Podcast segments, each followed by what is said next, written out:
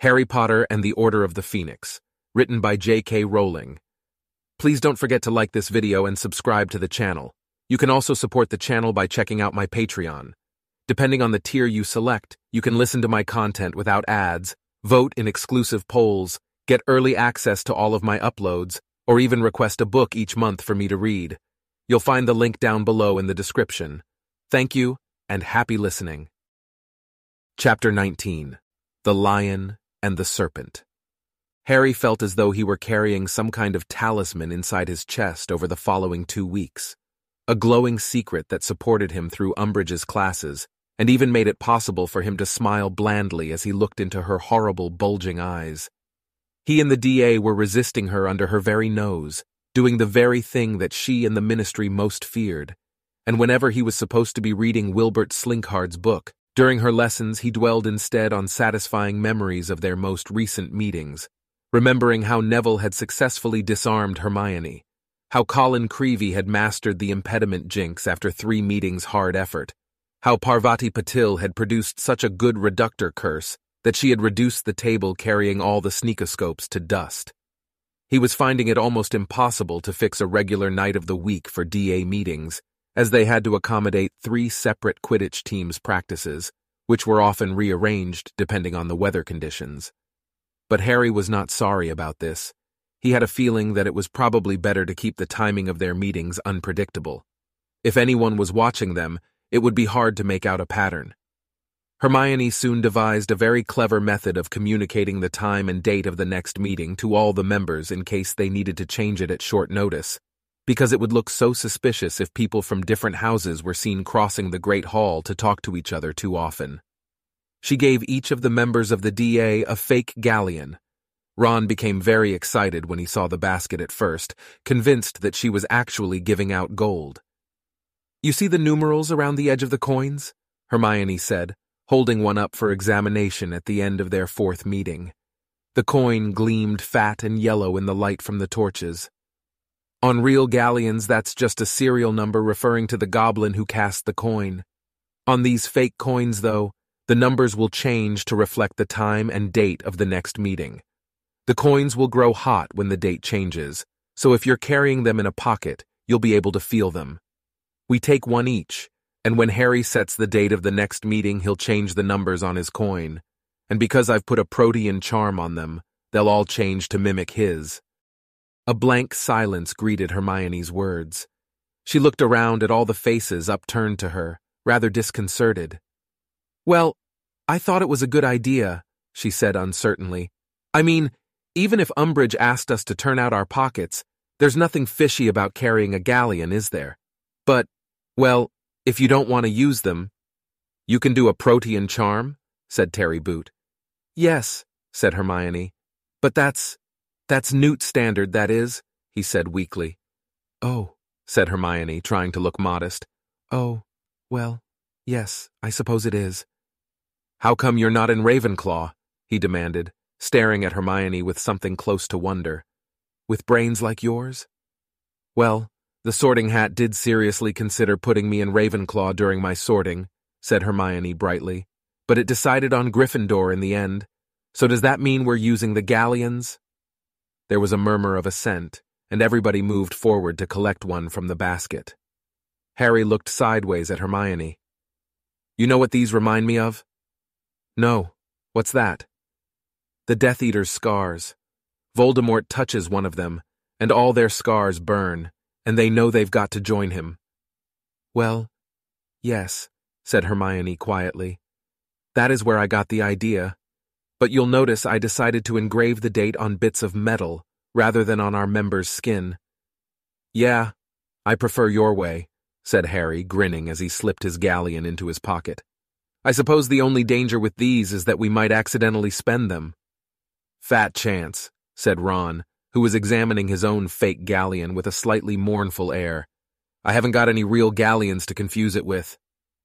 As the first Quidditch match of the season, Gryffindor versus Slytherin drew nearer, their DA meetings were put on hold because Angelina insisted on almost daily practices.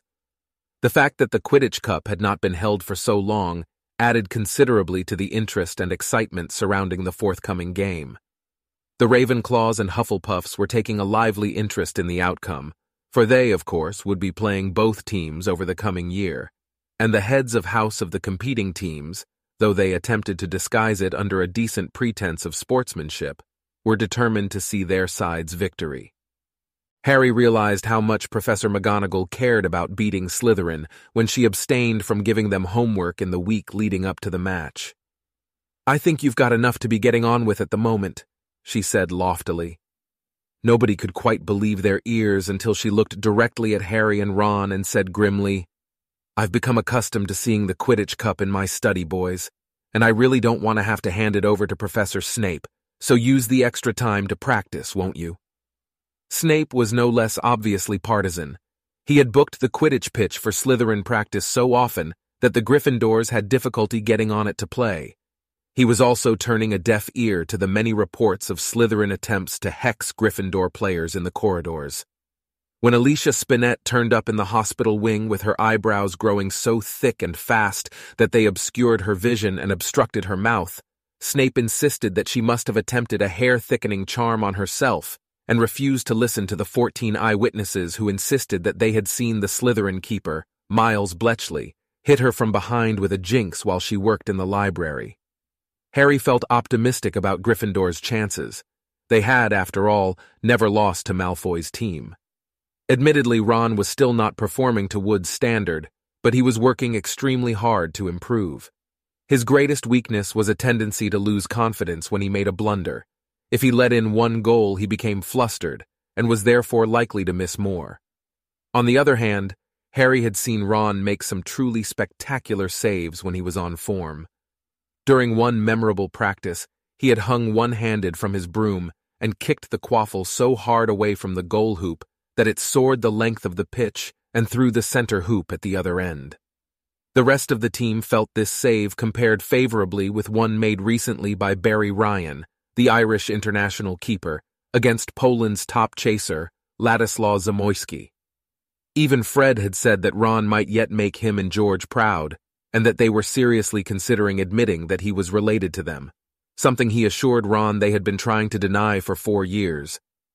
The only thing really worrying Harry was how much Ron was allowing the tactics of the Slytherin team to upset him before they even got onto the pitch. Harry, of course, had endured their snide comments for more than four years, so whispers of, Hey, Potty, I heard Warrington sworn to knock you off your broom on Saturday, far from chilling his blood, made him laugh. Warrington's aim's so pathetic I'd be more worried if he was aiming for the person next to me, he retorted, which made Ron and Hermione laugh and wiped the smirk off Pansy Parkinson's face. But Ron had never endured a relentless campaign of insults, jeers, and intimidation. When Slytherins, some of them seventh years and considerably larger than he was, muttered as they passed in the corridors, Got your bed booked in the hospital wing, Weasley? He did not laugh but turned a delicate shade of green. When Draco Malfoy imitated Ron dropping the quaffle, which he did whenever they were within sight of each other, Ron's ears glowed red, and his hands shook so badly that he was likely to drop whatever he was holding at the time, too. October extinguished itself in a rush of howling winds and driving rain, and November arrived, cold as frozen iron, with hard frosts every morning and icy drafts that bit at exposed hands and faces. The skies and the ceiling of the Great Hall turned a pale, pearly gray. The mountains around Hogwarts became snow-capped, and the temperature in the castle dropped so far that many students wore their thick, protective dragon skin gloves in the corridors between lessons. The morning of the match dawned bright and cold. When Harry awoke, he looked around at Ron's bed and saw him sitting bolt upright, his arms around his knees, staring fixedly into space. You all right? said Harry. Ron nodded but did not speak. Harry was reminded forcibly of the time that Ron had accidentally put a slug-vomiting charm on himself. He looked just as pale and sweaty as he had done then, not to mention as reluctant to open his mouth. You just need some breakfast, Harry said bracingly. Come on. The Great Hall was filling up fast when they arrived, the talk louder and the mood more exuberant than usual. As they passed the Slytherin table, there was an upsurge of noise. Harry looked around and saw that nearly everyone there was wearing, in addition to the usual green and silver scarves and hats, silver badges in the shape of what seemed to be crowns. For some reason, many of them waved at Ron, laughing uproariously. Harry tried to see what was written on the badges as he walked by, but he was too concerned to get Ron past their table quickly to linger long enough to read them. They received a rousing welcome at the Gryffindor table, where everyone was wearing red and gold, but far from raising Ron's spirits, the cheers seemed to sap the last of his morale. He collapsed onto the nearest bench, looking as though he were facing his final meal. I must have been mental to do this, he said in a croaky whisper. Mental. Don't be thick, said Harry firmly, passing him a choice of cereals. You're going to be fine. It's normal to be nervous. I'm rubbish, croaked Ron. I'm lousy. I can't play to save my life. What was I thinking? Get a grip, said Harry sternly. Look at that save you made with your foot the other day. Even Fred and George said it was brilliant. Ron turned a tortured face to Harry. That was an accident, he whispered miserably. I didn't mean to do it. I slipped off my broom when none of you were looking and I was trying to get back on and I kicked the quaffle by accident. Well, said Harry, recovering quickly from this unpleasant surprise. A few more accidents like that and the game's in the bag, isn't it? Hermione and Ginny sat down opposite them wearing red and gold scarves, gloves, and rosettes. How are you feeling? Ginny asked Ron, who was now staring into the dregs of milk at the bottom of his empty cereal bowl as though seriously considering attempting to drown himself in them. He's just nervous, said Harry. Well, that's a good sign. I never feel you perform as well in exams if you're not a bit nervous, said Hermione heartily. Hello, said a vague and dreamy voice from behind them. Harry looked up. Luna Lovegood had drifted over from the Ravenclaw table. Many people were staring at her, and a few openly laughing and pointing. She had managed to procure a hat shaped like a life-size lion's head, which was perched precariously on her head. I'm supporting Gryffindor, said Luna, pointing unnecessarily at her hat. Look what it does! She reached up and tapped the hat with her wand. It opened its mouth wide and gave an extremely realistic roar that made everyone in the vicinity jump. It's good, isn't it? said Luna happily. I wanted to have it chewing up a serpent to represent Slytherin, you know, but there wasn't time. Anyway, good luck, Ronald. She drifted away. They had not quite recovered from the shock of Luna's hat before Angelina came hurrying toward them, accompanied by Katie and Alicia, whose eyebrows had mercifully been returned to normal by Madame Pomfrey. When you're ready, she said, we're going to go straight down to the pitch, check out conditions, and change. We'll be there in a bit, Harry assured her. Ron's just got to have some breakfast. It became clear after ten minutes, however, that Ron was not capable of eating anything more, and Harry thought it best to get him down to the changing rooms. As they rose from the table, Hermione got up too, and taking Harry's arm, she drew him to one side. Don't let Ron see what's on those Slytherin's badges, she whispered urgently. Harry looked questioningly at her, but she shook her head warningly. Ron had just ambled over to them, looking lost and desperate. Good luck, Ron, said Hermione, standing on tiptoe and kissing him on the cheek. And you, Harry. Ron seemed to come to himself slightly as they walked back across the great hall. He touched the spot on his face where Hermione had kissed him, looking puzzled, as though he was not quite sure what had just happened. He seemed too distracted to notice much around him, but Harry cast a curious glance at the crown-shaped badges as they passed the Slytherin table, and this time he made out the words etched onto them. Weasley is our king. With an unpleasant feeling that this could mean nothing good, he hurried Ron across the entrance hall, down the stone steps, and out into the icy air. The frosty grass crunched under their feet as they hurried down the sloping lawns toward the stadium. There was no wind at all, and the sky was a uniform pearly white, which meant that visibility would be good without the drawback of direct sunlight in the eyes. Harry pointed out these encouraging factors to Ron as they walked, but he was not sure that Ron was listening. Angelina had changed already and was talking to the rest of the team when they entered. Harry and Ron pulled on their robes. Ron attempted to do his up back to front for several minutes before Alicia took pity on him and went to help, and then sat down to listen to the pre-match talk while the babble of voices outside grew steadily louder as the crowd came pouring out of the castle toward the pitch. Okay, I've only just found out the final lineup for Slytherin, said Angelina, consulting a piece of parchment. Last year's beaters, Derrick and Bole, have left now, but it looks as though Montague's replaced them with the usual gorillas, rather than anyone who can fly particularly well. They're two blokes called Crabbe and Goyle.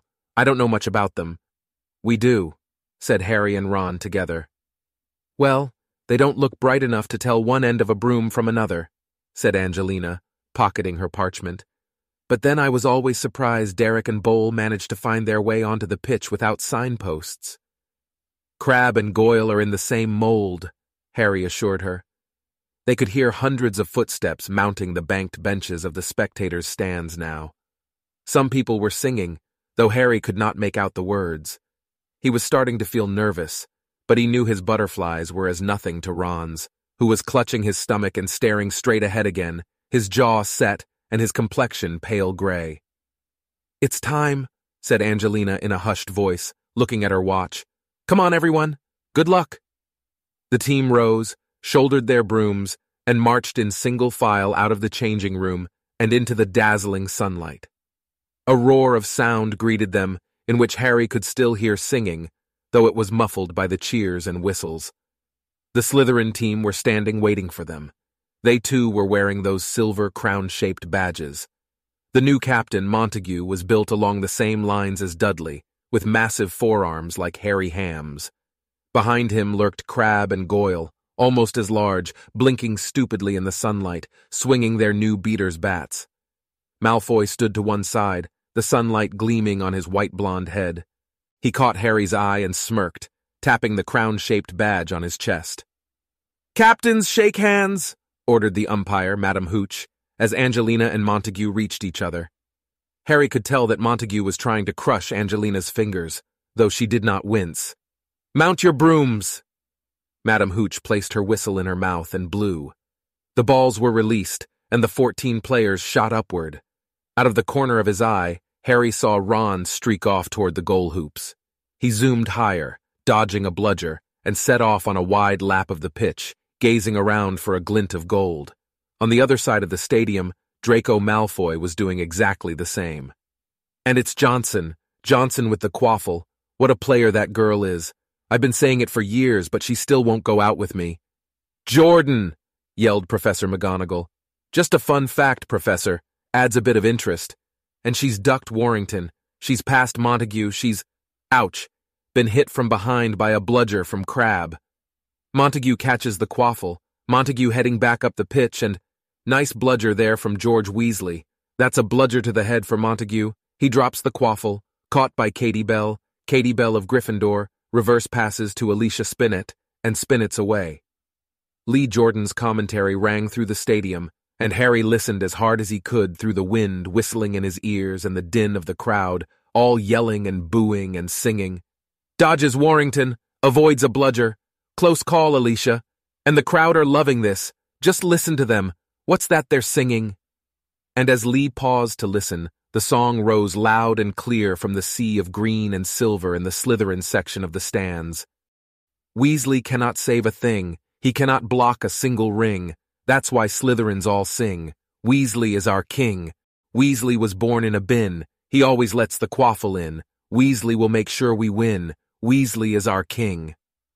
And Alicia passes back to Angelina, Lee shouted, and as Harry swerved, his insides boiling at what he had just heard, he knew Lee was trying to drown out the sound of the singing. Come on now, Angelina. Looks like she's got just the keeper to beat. She shoots. She, ah. Uh... Bletchley, the Slytherin keeper, had saved the goal. He threw the quaffle to Warrington, who sped off with it, zigzagging in between Alicia and Katie. The singing from below grew louder and louder as he drew nearer and nearer Ron. Weasley is our king. Weasley is our king. He always lets the quaffle in. Weasley is our king. Harry could not help himself. Abandoning his search for the snitch, he turned his firebolt toward Ron, a lone figure at the far end of the pitch, hovering before the three goal hoops while the massive Warrington pelted toward him. And it's Warrington with the quaffle, Warrington heading for goal, He's out of bludger range with just the keeper ahead. A great swell of song rose from the Slytherin stands below. Weasley cannot save a thing, he cannot block a single ring. So it's the first test for new Gryffindor keeper Weasley, brother of beaters Fred and George, and a promising new talent on the team. Come on, Ron. But the scream of delight came from the Slytherin end. Ron had dived wildly, his arms wide, and the quaffle had soared between them, straight through Ron's central hoop. Slytherin score! Came Lee's voice amid the cheering and booing from the crowds below. So that's 10 0 to Slytherin. Bad luck, Ron. The Slytherins sang even louder. Weasley was born in a bin. He always lets the quaffle in. And Gryffindor back in possession. And it's Katie Bell tanking up the pitch, cried Lee valiantly, though the singing was now so deafening that he could hardly make himself heard above it. Weasley will make sure we win. Weasley is our king. Harry, what are you doing? Screamed Angelina, soaring past him to keep up with Katie. Get going! Harry realized that he had been stationary in midair for more than a minute, watching the progress of the match without sparing a thought for the whereabouts of the snitch. Horrified, he went into a dive and started circling the pitch again, staring around, trying to ignore the chorus now thundering through the stadium. Weasley is our king! Weasley is our king! There was no sign of the snitch anywhere he looked. Malfoy was still circling the stadium just like Harry. They passed midway around the pitch going in opposite directions, and Harry heard Malfoy singing loudly, Weasley was born in a bin. And it's Warrington again, bellowed Lee, who passes to Pusey. Pusey's off past Spinnet. Come on now, Angelina, you can take him. Turns out you can't. But nice bludger from Fred Weasley, I mean, George Weasley. Oh, who cares, one of them anyway and Warrington drops the quaffle and Katie Bell, er, drops it too. So that's Montague with the quaffle. Slytherin Captain Montague takes the quaffle, and he's off up the pitch. Come on now, Gryffindor, block him. Harry zoomed around the end of the stadium behind the Slytherin goal hoops, willing himself not to look at what was going on at Ron's end. As he sped past the Slytherin keeper, he heard Bletchley singing along with the crowd below, Weasley cannot save a thing. And Pusey's dodged Alicia again and he's heading straight for goal. Stop it, Ron. Harry did not have to look to see what had happened. There was a terrible groan from the Gryffindor end, coupled with fresh screams and applause from the Slytherins. Looking down, Harry saw the pug-faced Pansy Parkinson right at the front of the stands, her back to the pitch as she conducted the Slytherin supporters who were roaring, That's why Slytherins all sing, Weasley is our king. But 20 nil was nothing. There was still time for Gryffindor to catch up or catch the snitch. A few goals and they would be in the lead as usual, Harry assured himself, bobbing and weaving through the other players in pursuit of something shiny that turned out to be Montague's watch strap. But Ron let in two more goals. There was an edge of panic in Harry's desire to find the snitch now. If he could just get it soon and finish the game quickly. And Katie Bell of Gryffindor dodges Pusey, ducks Montague, nice swerve, Katie, and she throws to Johnson. Angelina Johnson takes the quaffle. She's past Warrington. She's heading for goal. Come on now, Angelina. Gryffindor score. It's 40-10, 40-10 to Slytherin, and Pusey has the quaffle. Harry could hear Luna's ludicrous lion hat roaring amidst the Gryffindor cheers and felt heartened. Only 30 points in it. That was nothing. They could pull back easily. Harry ducked a bludger that Crabbe had sent rocketing in his direction and resumed his frantic scouring of the pitch for the snitch, keeping one eye on Malfoy in case he showed signs of having spotted it. But Malfoy, like him, was continuing to soar around the stadium, searching fruitlessly. Pusey throws to Warrington, Warrington to Montague, Montague back to Pusey. Johnson intervenes, Johnson takes the quaffle, Johnson to Bell. This looks good. I mean bad. Bell's hit by a bludger from Goyle of Slytherin, and it's Pusey in possession again. Weasley was born in a bin. He always lets the quaffle in. Weasley will make sure we win. But Harry had seen it at last. The tiny, fluttering golden snitch was hovering feet from the ground at the Slytherin end of the pitch. He dived. In a matter of seconds, Malfoy was streaking out of the sky on Harry's left, a green and silver blur lying flat on his broom. The snitch skirted the foot of one of the goal hoops and scooted off toward the other side of the stands. Its change of direction suited Malfoy, who was nearer. Harry pulled his firebolt around. He and Malfoy were now neck and neck. Feet from the ground, Harry lifted his right hand from his broom, stretching toward the snitch. To his right, Malfoy's arm extended too, reaching, groping. It was over in two breathless, desperate, windswept seconds. Harry's fingers closed around the tiny, struggling ball. Malfoy's fingernails scrabbled the back of Harry's hand hopelessly. Harry pulled his broom upward, holding the struggling ball in his hand, and the Gryffindor spectators screamed their approval. They were saved. It did not matter that Ron had let in those goals. Nobody would remember as long as Gryffindor had won. Wham! A bludger hit Harry squarely in the small of the back, and he flew forward off his broom. Luckily, he was only five or six feet above the ground, having dived so low to catch the snitch, but he was winded all the same as he landed flat on his back on the frozen pitch. He heard Madame Hooch's shrill whistle, an uproar in the stands compounded of catcalls, angry yells, and jeering, a thud, then Angelina's frantic voice. Are you all right? Course I am, said Harry grimly, taking her hand and allowing her to pull him to his feet. Madame Hooch was zooming toward one of the Slytherin players above him, though he could not see who it was at this angle. It was that thug Crabbe, said Angelina angrily. He whacked the bludger at you the moment he saw you'd got the snitch. But we won, Harry, we won! Harry heard a snort from behind him and turned around, still holding the snitch tightly in his hand. Draco Malfoy had landed close by. White-faced with fury, he was still managing to sneer. Saved Weasley's neck, haven't you? he said to Harry. I've never seen a worse keeper. But then he was born in a bin. Did you like my lyrics, Potter? Harry did not answer. He turned away to meet the rest of the team who were now landing one by one, yelling and punching the air in triumph, all except Ron, who had dismounted from his broom over by the goalposts and was making his way slowly back to the changing rooms alone. We wanted to write another couple of verses, Malfoy called as Katie and Alicia hugged Harry. But we couldn't find rhymes for fat and ugly. We wanted to sing about his mother, see. Talk about sour grapes, said Angelina, casting Malfoy a disgusted look. We couldn't fit in useless loser either. For his father, you know. Fred and George had realized what Malfoy was talking about. Halfway through shaking Harry's hand, they stiffened, looking around at Malfoy. Leave it, said Angelina at once, taking Fred by the arm. Leave it, Fred. Let him yell. He's just sore he lost. The jumped up little. But you like the Weasleys, don't you, Potter?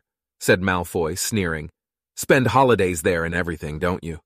Can't see how you stand the stink. But I suppose when you've been dragged up by muggles, even the Weasley's hovel smells okay. Harry grabbed hold of George. Meanwhile, it was taking the combined efforts of Angelina, Alicia, and Katie to stop Fred leaping on Malfoy, who was laughing openly. Harry looked around for Madame Hooch, but she was still berating Crabbe for his illegal bludger attack.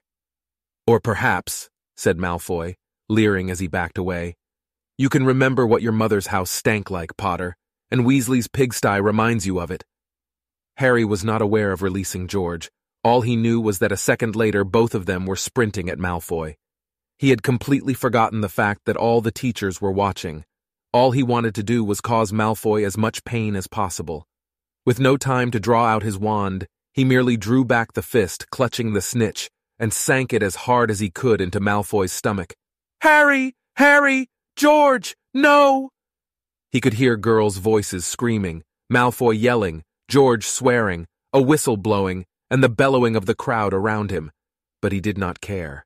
Not until somebody in the vicinity yelled, Impedimenta! And only when he was knocked over backward by the force of the spell did he abandon the attempt to punch every inch of Malfoy he could reach. What do you think you're doing? screamed Madame Hooch, as Harry leapt to his feet again. It was she who had hit him with the impediment jinx. She was holding her whistle in one hand and a wand in the other. Her broom lay abandoned several feet away. Malfoy was curled up on the ground, whimpering and moaning, his nose bloody. George was sporting a swollen lip.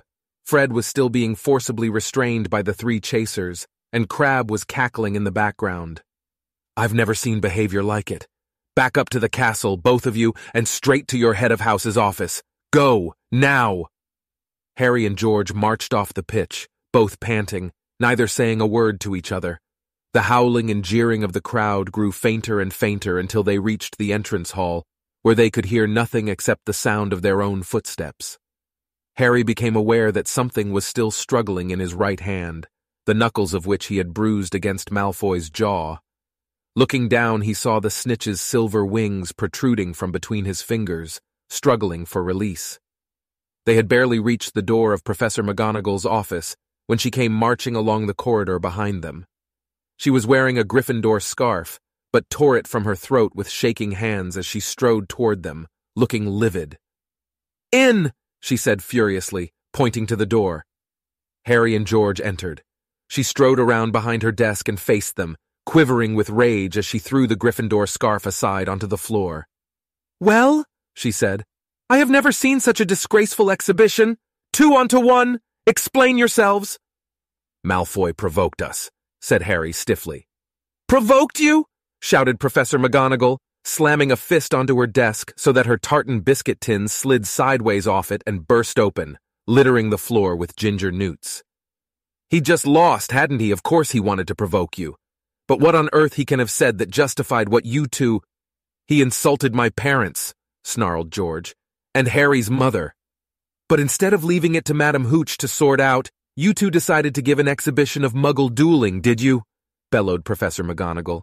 Have you any idea what you've... Hem hem. George and Harry both spun around. Dolores Umbridge was standing in the doorway wrapped in a green tweed cloak that greatly enhanced her resemblance to a giant toad and smiling in the horribly sickly, ominous way that Harry had come to associate with imminent misery. May I help, Professor McGonagall? asked Professor Umbridge in her most poisonously sweet voice. Blood rushed into Professor McGonagall's face. Help, she repeated in a constricted voice. What do you mean, help? Professor Umbridge moved forward into the office, still smiling her sickly smile. Why, I thought you might be grateful for a little extra authority. Harry would not have been surprised to see sparks fly from Professor McGonagall's nostrils. You thought wrong, she said, turning her back on Umbridge. Now you two had better listen closely. I do not care what provocation Malfoy offered you. I do not care if he insulted every family member you possess. Your behavior was disgusting, and I am giving each of you a week's worth of detention. Do not look at me like that, Potter. You deserve it and if either of you ever... Hem hem. Professor McGonagall closed her eyes as though praying for patience as she turned her face toward Professor Umbridge again. Yes? I think they deserve rather more than detentions, said Umbridge, smiling still more broadly. Professor McGonagall's eyes flew open. But unfortunately, she said, with an attempt at a reciprocal smile that made her look as though she had lockjaw, it is what I think that counts as they are in my house, Dolores. Well, actually, Minerva, simpered Umbridge, I think you'll find that what I think does count. Now, where is it? Cornelius just sent it. I mean, she gave a little false laugh as she rummaged in her handbag. The minister just sent it. Ah, yes. She had pulled out a piece of parchment that she now unfurled, clearing her throat fussily before starting to read what it said. Hem hem. Educational Decree Number 25. Not another one! exclaimed Professor McGonagall violently. Well, yes, said Umbridge, still smiling. As a matter of fact, Minerva, it was you who made me see that we needed a further amendment. You remember how you overrode me when I was unwilling to allow the Gryffindor Quidditch team to reform? How you took the case to Dumbledore, who insisted that the team be allowed to play? Well, now I couldn't have that. I contacted the minister at once, and he quite agreed with me that the High Inquisitor has to have the power to strip pupils of privileges, or she, that is to say I, would have less authority than common teachers. And you see now, don't you, Minerva, how right I was in attempting to stop the Gryffindor team reforming? Dreadful tempers. Anyway, I was reading out our amendment. Hem hem. The High Inquisitor will henceforth have supreme authority over all punishments, sanctions and removal of privileges pertaining to the students of Hogwarts, and the power to alter such punishments, sanctions, and removals of privileges as may have been ordered by other staff members. Signed, Cornelius Fudge, Minister of Magic, Order of Merlin First Class, etc., etc. She rolled up the parchment and put it back into her handbag, still smiling. So, I really think I will have to ban these two from playing Quidditch ever again, she said looking from Harry to George and back again. Harry felt the snitch fluttering madly in his hand. Ban us? he said, and his voice sounded strangely distant. From playing ever again? Yes, Mr. Potter, I think a lifelong ban ought to do the trick, said Umbridge, her smile widening still further as she watched him struggle to comprehend what she had said. You and Mr. Weasley here, and I think to be safe, this young man's twin ought to be stopped too. If his teammates had not restrained him, I feel sure he would have attacked young Mr. Malfoy as well. I will want their broomsticks confiscated, of course. I shall keep them safely in my office to make sure there is no infringement of my ban. But I am not unreasonable, Professor McGonagall, she continued, turning back to Professor McGonagall, who was now standing as still as though carved from ice, staring at her. The rest of the team can continue playing. I saw no signs of violence from any of them. Well, good afternoon to you. And with a look of the utmost satisfaction, Umbridge left the room, leaving a horrified silence in her wake. Banned, said Angelina in a hollow voice, late that evening in the common room. Banned! No seeker and no beaters. What on earth are we going to do? It did not feel as though they had won the match at all. Everywhere Harry looked, there were disconsolate and angry faces. The team themselves were slumped around the fire, all apart from Ron, who had not been seen since the end of the match. It's just so unfair, said Alicia numbly. I mean, what about Crabbe and that bludger he hit after the whistle had been blown? Has she banned him? No, said Ginny miserably. She and Hermione were sitting on either side of Harry. He just got lines. I heard Montague laughing about it at dinner.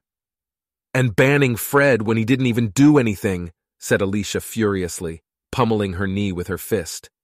It's not my fault I didn't, said Fred, with a very ugly look on his face. I would have pounded the little scumbag to a pulp if you three hadn't been holding me back. Harry stared miserably at the dark window. Snow was falling. The snitch he had caught earlier was now zooming around and around the common room. People were watching its progress as though hypnotized, and Crookshanks was leaping from chair to chair trying to catch it. I'm going to bed, said Angelina, getting slowly to her feet. Maybe this will all turn out to have been a bad dream. Maybe I'll wake up tomorrow and find we haven't played yet. She was soon followed by Alicia and Katie. Fred and George sloped off to bed some time later, glowering at everyone they passed, and Ginny went not long after that. Only Harry and Hermione were left beside the fire. Have you seen Ron? Hermione asked in a low voice. Harry shook his head. I think he's avoiding us, said Hermione. Where do you think he— but at that precise moment, there was a creaking sound behind them as the fat lady swung forward and Ron came clambering through the portrait hole. He was very pale indeed, and there was snow in his hair. When he saw Harry and Hermione, he stopped dead in his tracks. Where have you been? said Hermione anxiously, springing up. Walking, Ron mumbled. He was still wearing his Quidditch things. You look frozen, said Hermione. Come and sit down. Ron walked to the fireside and sank into the chair farthest from Harry's, not looking at him. The stolen snitch zoomed over their heads. I'm sorry, Ron mumbled, looking at his feet. What for? said Harry. For thinking I can play Quidditch, said Ron. I'm going to resign first thing tomorrow. If you resign, said Harry testily, there'll only be three players left on the team. And when Ron looked puzzled, he said, I've been given a lifetime ban. So have Fred and George. What? Ron yelped. Hermione told him the full story. Harry could not bear to tell it again. When she had finished, Ron looked more anguished than ever. This is all my fault! You didn't make me punch Malfoy, said Harry angrily. If I wasn't so lousy at Quidditch, it's got nothing to do with that. It was that song that wound me up. It would have wound anyone up. Hermione got up and walked to the window, away from the argument watching the snow swirling down against the pane. Look, drop it, will you? Harry burst out. It's bad enough without you blaming yourself for everything. Ron said nothing but sat gazing miserably at the damp hem of his robes. After a while, he said in a dull voice, This is the worst I've ever felt in my life. Join the club, said Harry bitterly. Well, said Hermione, her voice trembling slightly, I can think of one thing that might cheer you both up. Oh, yeah? said Harry skeptically. Yeah, said Hermione, turning away from the pitch black, snow flecked window, a broad smile spreading across her face. Hagrid's back.